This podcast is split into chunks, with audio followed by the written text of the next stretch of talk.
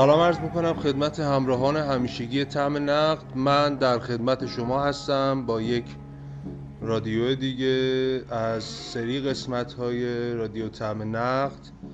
در خدمت مصطفی یوسف زاده عزیز هستم که انشالله امیدوارم این بحث هم مثل بحث های قبلی برای شما جذاب باشه. مصطفی جان خلاف آمد جریان های قبل من می‌خوام یه سری توضیحاتی خودم عرض کنم. بعد نظر تو هم بدونم تا وارد گپ و بحث خودمون بشیم. بنابر انتخاب من و تو فیلم حمال طلا رو انتخاب کردیم. قبل از این باید من یه مقدمه ارز کنم. اولین چیز برای خود من در سینما و در فرم باورپذیریه. اگر فیلمی باورپذیر نباشه هر چقدر هم تلاش کنه از ظرایف تکنیکال استفاده کنه که فیلم به سمتی بخواد بره که شاید مقهور حتی کنه مخاطبش رو من نمیپسندم و احساس می‌کنم این فیلم اصلا فیلم نشده چه برسه که بخواد فیلم بد یا فیلم خوبی باشه. اولین چیزم در باورپذیری به نظر من به زعم خود من شخصیته. یعنی شخصیت اگه شکل بگیره تضادها گره ها ارتباطاتش دیالکتیکش حتی نقاط عطف قصه همه چیز شکل می‌گیره. اگر شخصیتی وجود نداشته باشه چه بسا فیلمی وجود نداره و باورپذیری هم وجود نداره و باورپذیری وجود نخواهد داشت. ما اگر یادت باشه در فیلم طلا اولین چیزی که داشتیم صحبت می‌کردیم در شخصیت ها این که فیلم ورته سیاه نمایی نمیفته اگر یا خاطرت باشه می‌گفتیم که فیلم ماجراهایی رو که برای شخصیت رقم می‌زنه رو باورپذیر می‌کنه. ولی سوال من اینه که چرا در حمال طلا ماجراها باور کردنی نیست؟ و مسئله ای رو که ما در فیلم دنبالش می‌کنیم گویا مسئله ما نمیشه و فقط مسئله روی پرده میمونه و ما داریم یک مسئله دو بودی می‌بینیم از روی پرده ای که نه همزیست با مسئله ایم نه تلاشی می‌کنیم اتفاق خوب یا بدی بیفته و فقط صرفا نظارگر یه سری اتفاقاتیم که اونها هم احساس می‌کنیم که اتفاقاتی نیست که بنابر سرشت اتفاقات درون یک جهان خود بسنده باشه یعنی درون جهان فیلم. بلکه احساس می‌کنیم نویسنده اون پشت بوده و گفته خلق و این اتفاق بیفت به زم من شخصیت حمال طلا اساسا به کالبد یک شخصیت نرسیده. من سه سری سوال ها دارم در ادعایی که مطرح کردم. این سوال ها می‌تونه جزو استدلال هایی باشه که مطرح می‌کنم یک این شخصیت کیست؟ دیدگاهش چیست؟ از کجا آمده است؟ نکته ای که دیگه هستش اینکه این شخصیت چرا یک دفعه بدون هیچ مقدمه یا بکستوری یا گستی که جان تروبی میگه میپذیره مسئله به این سنگینی که یک دونه الماس توی اون چاه توالت هست. شخصیتی که در شخصیت پردازی می‌بینیم که آدم عاقلی هم هست. یعنی بلاحتی رو توش نمی‌بینیم. اینکه ما اگر بخوایم از زنجیر روی کیف بلاحت استخراج کنیم این خلافشه. از اقلانیتش میاد. و این از اقلانیت استخراج میشه. ولی این شخصیت پردازی یه دفعه تبدیل به یک عنصر تصمیم گیری ابلهانه میشه. ببین یه وقت ما تصمیم ابلهانه داریم در ما فیلم های پست مدرن یا فیلم های کمدی سیاه شخصیت بین دو تصمیم میمونه و تصمیم احمقانه رو می‌گیره. مثل زندگی درون لوین دیویس زمانی که گیتار می‌زنه که پرزنت کنه خودش رو برای درآمد و وقتی می‌فهمه که طرف حسابش کیه آمدانه بد می‌زنه که رد بشه. خب این تصمیم احمقانه و پذیرفته است. چون ما بنابر شخصیت پردازی که از دل فیلم دیدیم شخصیت تصمیم احمقانه میگه ولی ما اینجا چیزی ندیدیم به عنوان بلاحت کاراکتر که بتونیم این تصمیم بلاحت آمیزش رو بپذیریم. بیپولی هم صرفا عامل منطقی برای این تصمیم نیست. اونم این تصمیم به این وحشتناکی. بعد دومینو این اتفاقات پشت سر هم تکرار میشه. یکی از چیزها. یکی دیگر چیزها که اینا که اومدن این کیفشو زدن کجا رفتن تو فیلم؟ و چه اتفاقی افتاد؟ چه چیزی رو از نقطه A به B برد؟ آیا واقعا هر کسی رو کیفشو بزنن؟ بعد یه خوردم که شعار سیاسی بلد باشه و یه خوردم فضای کشور و سکه و دلار و بالا پایین باشه آیا این می‌تونه یک موقعیت دراماتیک خلق کنه؟ به نظر من چون شخصیت شکل نگرفته طبعا موقعیت های دراماتیکی هم شکل نگرفتن. موقعیت ها به صورت کاملا اخته و لنگ در هوا فقط صرفا شعارهای اینستاگرامی هن یا شعارهای فضای مجازی هن که این روزها داریم ما میشنویم. اصلا هنرمند وارد تجربه زیستی ما رو نمی‌کنه. صرفا گزارشگر یه سری خبرهایی که به سمت سانتیمانتالیزم هم میره. بماند که بازی هم بازی خوبی نیست. بازی که البته که اگه شخصیت شخصیت خوبی پرداخت نشده باشه رو متن بازیگرم تمام تلاش تمام تلاشش می‌کنه. ولی شاید چیزی نبوده که اصلا به موفقیت بیانجامه. شخصیتی شکل نگرفته. بعد ما میریم جلو. بعد این تصمیم احمقانه تصمیم چاه بعد تصمیم چاه اون تصمیم دیگه ای که بنابر سکه و یه دفعه چه اتفاقی میفته که این همه شخصیت ازمهلال پیدا می‌کنه و دچار فروپاشی اخلاقی میشه؟ چه اتفاقی؟ یعنی یک تماس صوتی از طرف همسرش یک سرزنش و تحقیر؟ بله اینها می‌تونه عامل فروپاشی و از محلال شخصیت باشه.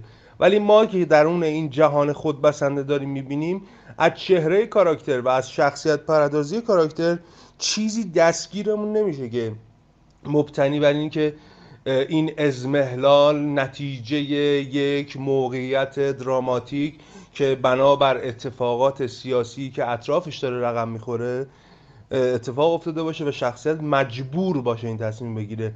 ما اصلا همزیست با شخصیت نمیشیم. و اینکه کارگردان اگه بگه من نیتم هم نبود اشتباهه. چون اصالتا می‌خواد ما رو همزیست کنه. جایی که ما رو می‌خواد بکشه سمت خودش و اینکه بگه من چی میگم. حرف خیلی جلوتر از فیلمه. و به خاطر این در دیالکتیک شخصیت و موقعیت ماجرای دراماتیکی هم اتفاق نیفتاده. بعد شخصیت های بعدی. این نوچه ای که همیشه بغل حمال تلاست این کیه واقعا؟ این چرا یه دفعه تصمیمات حکیمانه الماس در توالت رو می‌گیره؟ از اون بر هیچ الماسی در نمیاد و از این طرف یه دفعه مثلا فاز اینو می‌گیره که حباه یعنی یک شخصیت ابله حکیم. این متناقضه. این دچار تضاد شخصیت این متناقضه. و اینکه تبدیل نشده به اینکه من بپذیرمش و اینکه این شخصیت چرا داره از این این همه حرف شنوی داره و گوش میده متوجه نیستیم. و اینکه میگم انقدر آکسون های حسی جای بدی طراحی شده که ما نمی‌تونیم وارد فضای دراماتیک بشیم و گویا اصلا اتفاقی نمیفته که ما وارد فضای دراماتیک و شخصیت رئیس اون کارگاه طلا فروشی چیه؟ چرا یک دفعه مثلا بعد از میاد بدون اینکه مقدمه بگه میگه آره من سابکارم فلانه اومده تلاشو اینجوری از من پولشو خسارتشو می‌خواد و فلان. اونم میگه بالاخره حق داره سابکارته این چه شخصیت پردازش اصلا شخصیت مشخص نیست. شخصیت نه خاکستریه نه سیاهه نه سفیده. نه آنتاگونیسته نه پروتاگونیسته نه شخصیت خاکستری که بشه هم همزیستی باش کرد هم یه جای انتقاد کرد هم دوستش داشت هم یه جای ازش. شخصیت ها شکل نگرفتن. فقط بنابر اون میزانسن و بنابر اون چیزی که کارگردان می‌خواسته در همون سکانس اتفاق بیفته داده به شخصیت داده. و شخصیت ها رو ما در یک پازل جمعی نمی‌تونیم به یک دیدگاه برسونیمشون. نمی‌تونیم بگیم که این کاراکتر این دیدگاهشه یا این کاراکتر اینجور فکر می‌کنه یا حتی این کاراکتر اصلا فکر نمی‌کنه. ما نمی‌تونیم در این پازل به جمع و به خاطر این فیلم از یه جایی به بعد فقط داره رو پرده حرکت می‌کنه و ما منتظریم ببینیم که فیلم نام نویس و کارگردان چیکار می‌خوان چه بلایی می‌خوان سر ما بیارن. بعدم که اون اتفاق پایانی که حالا من توضیحاتم رو دادم تا تو توضیحاتو بدی و باز ادامه گپ. من می‌خوام در مورد مسائل مختلف دیگه ای صحبت کنم. بعد انشالله. تو بگو. سلام و درود فراوان خدمت محسن عزیز و همه مخاطبان عزیز رادیو تعم نقد. خوشحالم که دوباره در خدمت دوستان هستم. خب نکته ای که درباره باورپذیری داری میگی نکته درستیه.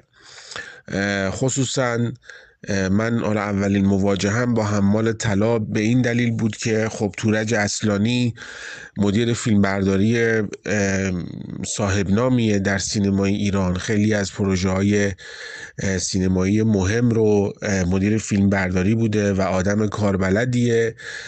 خصوصا اینکه در فیلم اولش جینگو تلاش کرده بود که با یه رویکرد تجربی خودش رو به عنوان کارگردان سینما مطرح کنه و وادی کارگردانی رو هم تجربه کنه. اما نکته ای که میگی نکته کاملا خصوصا وقتی یک فیلمسازی حالا اینجا آقای اصلانی در مقام کارگردان دست می‌ذاره روی موزلات اجتماعی که هممون از صبح تا شب باهاش درگیر هستیم و داریم توی این جامعه زیست می‌کنیم که نوسان اقتصادی نمی‌دونم مشکلات ارز و همه آنچه که در فیلم مطرح است رو هممون داریم با پوست و گوشتمون داریم احساس می‌کنیم. فیلمساز خیلی وظیفه سنگینی داره که از دل این همه موزلات اجتماعی بتونه داستانش رو باورپذیر بکنه و گره های دراماتیک داستانش رو درست شکل بده و در عین حال فضای سنگینی که در جامعه وجود داره به درامش تحمیل نکنه. چیزی که به نظر من پاشنه آشیل حمال تلاست و فیلم رو از تبدیل شدن به یک فیلم اجتماعی قابل قبول میندازه. دقیقا همین نکاتیه که تو داری بهش اشاره می‌کنی درباره باورپذیری موزلات اجتماعی و اتفاقاتی که داره در جامعه داره میفته خب برای همینه که در اول فیلم در یک سکانس کوتاه ما متوجه شغل این آدم میشیم که رضا کیفی وظیفش حمل و نقل طلا و جواهرات از کارگاه تلاسازی به مغازه ها و برعکسه و توی این کارم آدم شناخته شده یه مورد اعتماد و وسوق همه کسبه هست. و گره دراماتیک اونجا اتفاق میفته که در سکانس بعدی مورد حمله چند تا دزد قرار می‌گیره و چیزی که داشت حمل می‌کرد و میدزده. دقیقا از اینجا به بعد می‌خوام بگم که گره دراماتیک درست اتفاق میفته یعنی اون کنجکاوی که ما حالا باید بشینیم و ببینیم که قهرمان فیلم ما باید چه کار کنه با موزلی که براش اتفاق میفته و تلاش کنه که دوباره خودش رو به موقعیت اول برگردونه؟ درست اتفاق افتاده. ولی متاسفانه دقیقا طبق نکته که شما داری میگی به قدری سازوکار درام با ساده انگاری جلو میره و به قدری موقعیت های دراماتیک پیش پای این آدم ساده انگارانه چیده شده که شما دیگه احساس می‌کنی که همه چیز خیلی غیر باورپذیره یعنی غیر قابل قبول باورپذیری رو همراهش نداره. برای همینه که شما از یک جایی احساس می‌کنی که اصلانی داره اون چیزی که در فضای سنگین جامعه به لحاظ اقتصادی وجود داره رو داره به درامش تحمیل می‌کنه. و این تحمیل کردن دقیقا اون نکته که حالا تبدیل میشه انگار تبدیل میشه به فیلم به یک لیست سیاهی از معضلات و بدبختی هایی که سر کاراکتر اصلی داره هوار میشه و این آدم هیچ راه نجاتی براش وجود نداره در فیلم. ببین ساده انگاری درام از طرف فیلمساز از اینجا شروع میشه که وقتی که ما وارد کارگاه میشیم اولا که کاراکتر سعید آقاخانی خیلی برخورد عجیب و غریبی با قضیه دزدیدن طلاها نمی‌کنه. یعنی اون موقعیت بغرنجی که برای رضا باید اتفاق بیفته بابت دزدیده شدن طلاها اتفاق نمیفته و خیلی ساده با قضیه برخورد می‌کنه و توی چند تا دیالوگ میگه که من بدهکار شما نخواهم ماند. نکته این که اون آدم هایی که در کارگاه هستن علا رقم این که آقای اصلانی تلاش کرده در تصویر مثلا از لنزهایی استفاده بکنه که فضای کارگاه رو بسته نشون بده و موقعیت بغرنج این آدم ها که حالا باید این کارگاه رو تخلیه بکنن به دلیل اینکه توی طرح قرار گرفته خیلی ساده از کنار اینها گذر می‌کنه. مخصوصا شخصیت لطف الله و خود رضا. یعنی شیمی رابطه این دو نفر اصلا شکل نمی‌گیره به دلیل پیشنهادی که لویی بهش میده. همون کاراکتر لطف الله که عملا مسیر داستان رو عوض می‌کنه. یعنی این آدم قراره یه پیشنهاد بسیار مهم بده. اونم پیشنهادی که در نگاه اول خیلی احمقانه است. یعنی بیاد بگه آقا در دفترچه خاطرات کارگاه وجود داره که در 1300 و نمی‌دونم 32 مثلا یه خانومی اومده اینجا و الماسش در چای خلا جا گذاشته شده و از 1330 این چاه خالی نشده و حالا ما در مزایده چای کارگاه طلافروشی شرکت می‌کنیم به امید اینکه از طلاهایی که در فاضلاب وجود داره بتونیم مثلا مسیر زندگیمون رو عوض کنیم. ببین ایده ایده بدی نیست. ایده به خودی خود ایده جذابی می‌تونه باشه. اما من حرفم اینه که اونقدر ساده انگارانه همه چیز جلو میره.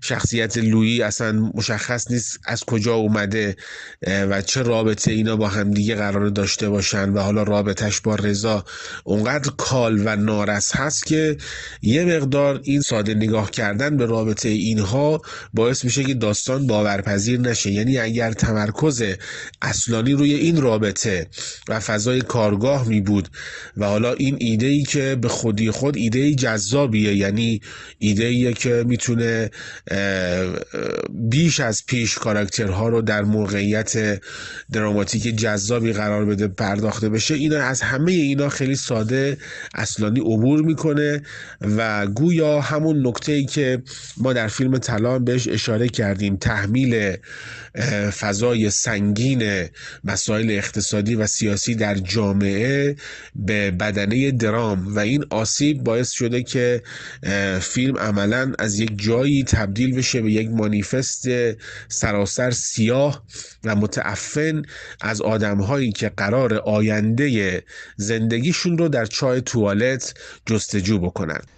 آره مصطفی جان حرف حرف کاملا درستیه. می‌خوام بگم که حتی زمانی که پولشو می‌زنن میاد تو کارگاه انقدر رفتار رئیس کارگاه ساده است که ما نمی‌تونیم عمق فاجعه رو درک کنیم. ما به زعم خودمون فاجعه بزرگی اتفاق افتاده ولی چون تو اجرا کاراکتر رئیس کارگاه انقدر ساده برخورد می‌کنه اینم دو کلمه حرف می‌زنه دیگه این باعث این نمیشه که این آدم انقدر تحت فشاره که میاد همچین تصمیمی بگیره که مثلا چای فاضلا خالی کنه بعد اون اتفاقات. یعنی زیر فشاری ما نمی‌بینیم. چرا اگر اتفاقی میافتاد مثلا ماجرای پیش میومد و این این همه تحت فشار بود شاید برای ما باورپذیرتر می‌شد. ولی الان واقعا اتفاق باورپذیری نمیفته نکته بعدی که می‌خواستم خدمت ارز کنم اینی که توالی اتفاقات توالی منطق علی نیست. یعنی ببین من منطق که میگم نه از باب منطق جهان. میگم در جهان خود بسنده هم منطقی شکل نگرفته. ما تو ابتدای فیلم می‌بینیم که ایشون یک حمال تلاست بعد خدمتتون ارز کنم که خب ماشینش موتورش رو خف می‌کنن خودش رو خف می‌کنن طلا رو میدوزن بعد میایم داخل کارگاه. خب کارگردان احساس نمی‌کنه که این انقدر ماجرا عجیبیه. یکی از چیزهایی که ما با آدمهایی طرفیم که شاید مثلا 200 گرم طلای من و تو رو بدزدن خیلی شاید بهتر بتونیم فیلم بسازیم. طرف مشخص این 200 گرم طلا دزدیدن اتفاقی خاصی شاید تو زندگیش نمیفته به خاطر همین انقدر نتونسته پیچیده نگاه کنه به ماجرا. یه اتفاق رو کوچیک دیده گفته خب بیازم یه اتفاق دیگه هم بهش بدم که اتفاق بزرگتر بشه. بعد کارگاه هم داره بسته میشه. خب این توالی اتفاقات منطقی نیستش دیگه. اینکه کارگاه هم داره بسته میشه بعد که کارگاه داره بسته میشه تو این هیری ویری بازار طلا بازار خوبی نی بعد همچین ایده دوست حمال طلا میده که خب بریم چای فاضلا و فلان کنیم و بسار کنیم. از این طرف چهار پنج نفر میان. حالا یه دونه هم که حالا احساس می‌کنم تو کالبد یهودی میاد. حالا نمی‌دونم شاید من اشتباه دارم می‌کنم. میان اونجا و نمی‌دونم تو اون وضعیت مزایده خیلی مزهک. بعد حالا پذیرفته میشه بعد میریم یه سری کارگر میاریم که اونها هم کارخونهشون رو از دست دادن و نمی‌دونم کارشون رو از دست دادن و از این حرفا. بعد اون چیز پیدا نمیشه اون بعد بعد که پیدا نمیشه ما انتظار داریم بنابر اون اتفاقی که افتاده خب یک درگیری یک فراری یک چیزی اتفاق بیفته. ایشون از حول حلیم باز میفته تو دیگه بزرگتری که سکه ها رو بیاد جابجا جا کنه و بعد آخر, آخر سرم یک دفعه دچار یک تصادف عجیب غریب که مثلا من نمی‌فهمم. بعد کیف به طرز حیرت آوری میاد و میفته تو آب رودخونه و میره و فیلم تموم میشه. ببین ما حتی در رابطه قضا قدر هم اگه بخوایم صحبت کنیم یه فیلمی داره وودی آلن به نام Match Point اگه درست spell کرده باشم. اون حلقه رو آخر فیلم میندازه و اون حالا معتاد اونو دزدیده و درگیر شده و اینا که یک شوخی با جنایت مکافات داستایوسکی هم هست. ببین اونجا بنا داره که شوخی کنه با قضا و قدر. و اون اتفاق رو رقم می‌زنه و کل فیلم هم در مورد اینه. یعنی کل فیلم در مورد جنایت و مکافاته. اینجا من نمی‌فهمم این چرا این مثلا این این پند اخلاقیه؟ این چه تمیه که کیف میاد میفته تو آب بعد تیتراژ میره و فیلم در وضعیت اخته ای تموم میشه. یعنی من اصلا نمی‌تونم همزیست بشم با فیلم چون حتی من رنج رو تو چهره طرف هم نمی‌بینم. بعد شخصیت های لنگ در هوایی مثل اون خانومی که مثلا رضا خوشش میاد. من نمی‌فهمم اون زن مثلا بعد خیریه امور زنان. این که تو وقتی بخوای عصبانی به هر چیزی بتازی این میشه که تو نمی‌تونی قصه خودتو بگی. ما قرار قصه خودمون رو بگیم. حالا هر جای دنیا هستیم تو هر منطقی تو هر شرایط سیاسی. ببین اگر اصلانی روی همین ایده مرکزی فیلمش میموند و ساز و برگی که برای درامش انتخاب می‌کرد رو بر اساس همین ایده مرکزی پیش می‌برد. به نظر من فیلم حمال طلا می‌تونست یه فیلم اجتماعی کوچولو در حد و اندازه های خودش درباره آدم های تیره بخت و زندگی های نابسامان و بنبست های اقتصادی که در جامعه وجود داره باشه. اما عملا به دلیل تخطی از این ایده مرکزی انگار نصفه فیلم ایده تموم میشه. این ایده ببین ایده اینه که آدمهایی در روزگار ما در اثر معضلات اجتماعی و در جستجوی خوشبختی آینده اقتصادی خودشون رو در چاه توالت جستجو می‌کنن. ببین ایده نمی‌دونم چی بگم یک مقدار کمدیه یه مقدار تنز تلخ توش وجود داره یه مقدار درام... عجیب به لحاظ دراماتیک ایده بدی نیست. اما مشکل اینجاست که اصلانی این نکته ای که شما میگی سیاه نمایی که من خیلی با احتیاط از این واژه استفاده می‌کنم. اینجا اتفاق میفته سیاه نمایی که شما داری تمام معضلات اجتماعی رو به بدنه درام تحمیل می‌کنی. یعنی کاراکترها انقدر کال و نارس هستن که ما متوجه نمیشیم چرا دارن به این عمل سرشار از بلاحت و حماقت دست می‌زنن. وگرنه ببین رابطه علی معلولی تا یه جایی درسته. اینا اولا که میگم ساده انگارانه بود قبول کردن حرف لویی از طرف رضا. حالا فرض کنیم که اینو پذیرفت. وقتی میرن پول جور کنن برای برنده شدن در مزایده چاه توالت کارگاه تلاسازی میرن سراغ یه نزولخاری که پول نزول میده به اینها. ببین اون سکانس خیلی سکانس عجیبی طراحی شده از طرف اصلانی. اینه اینکه اینها در چند مرحله اینا رو میگردن. انگار مثلا قرار بیان دیدن یه آدم خیلی مهمی. بعد وقتی که اینا وارد محل کار اون آدم نزول خار میشن دوربین اصلانی آگاهانه وارد اون فضا نمیشه. از پشت شیشه رضا و لویی و مواجهش رو با اون نزول خاره نشون میده. یعنی تلاش کرده یه ترجمان تصویری ارائه ارائه بده از گیر افتادن این آدما در یک موقعیت احمقانه و یه موقعیت بلاحدوار.